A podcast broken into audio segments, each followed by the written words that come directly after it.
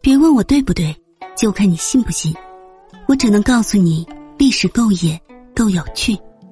欢迎来听九九扒扒那些不为人知的野史秘闻。金矿资源富饶的印加古国，它的衰弱竟然都是因为黄金。或许是因为它色泽灿烂，光辉华丽，或许是由于它生产工艺繁琐，来之不易。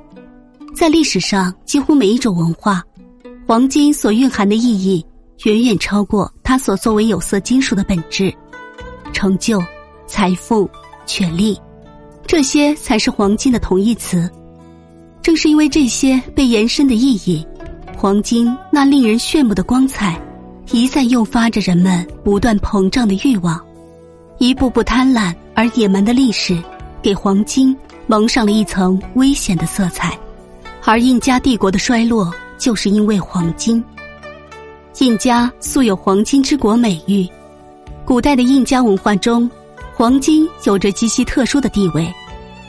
不过，在这个金矿资源丰富的国度，黄金并没有货币值钱，它只是一种高贵的金属，只有被铸成器物、镶嵌珠宝的饰品或装饰墓穴、寺庙才有价值。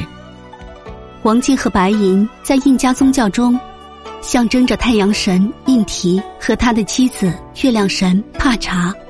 黄金被形容为太阳的汗水，白银则是月亮的眼泪。作为神圣的金属，它们自然不会当作货币流通，只有神殿的梁柱和帝王的胸前才有资格点缀上这些光辉夺目的圣物。传说印加国王有一个巨大宝藏，黄金白银不可胜数。印加人从11世纪开始就有了收藏黄金的习惯。如果把印加所有的黄金收集到一起，其价值可能相当于当时收集其他地方黄金的总和，是名副其实的世界第一宝藏。1532年，由于西班牙人入侵，印加国王带着他的宝藏四处逃亡，最后来到一个小城，印加人叫它做帕提提。后来西班牙人把这一座神秘的古城称之为理想中的黄金国，而印加人的宝藏至今流落何方，仍无人知晓。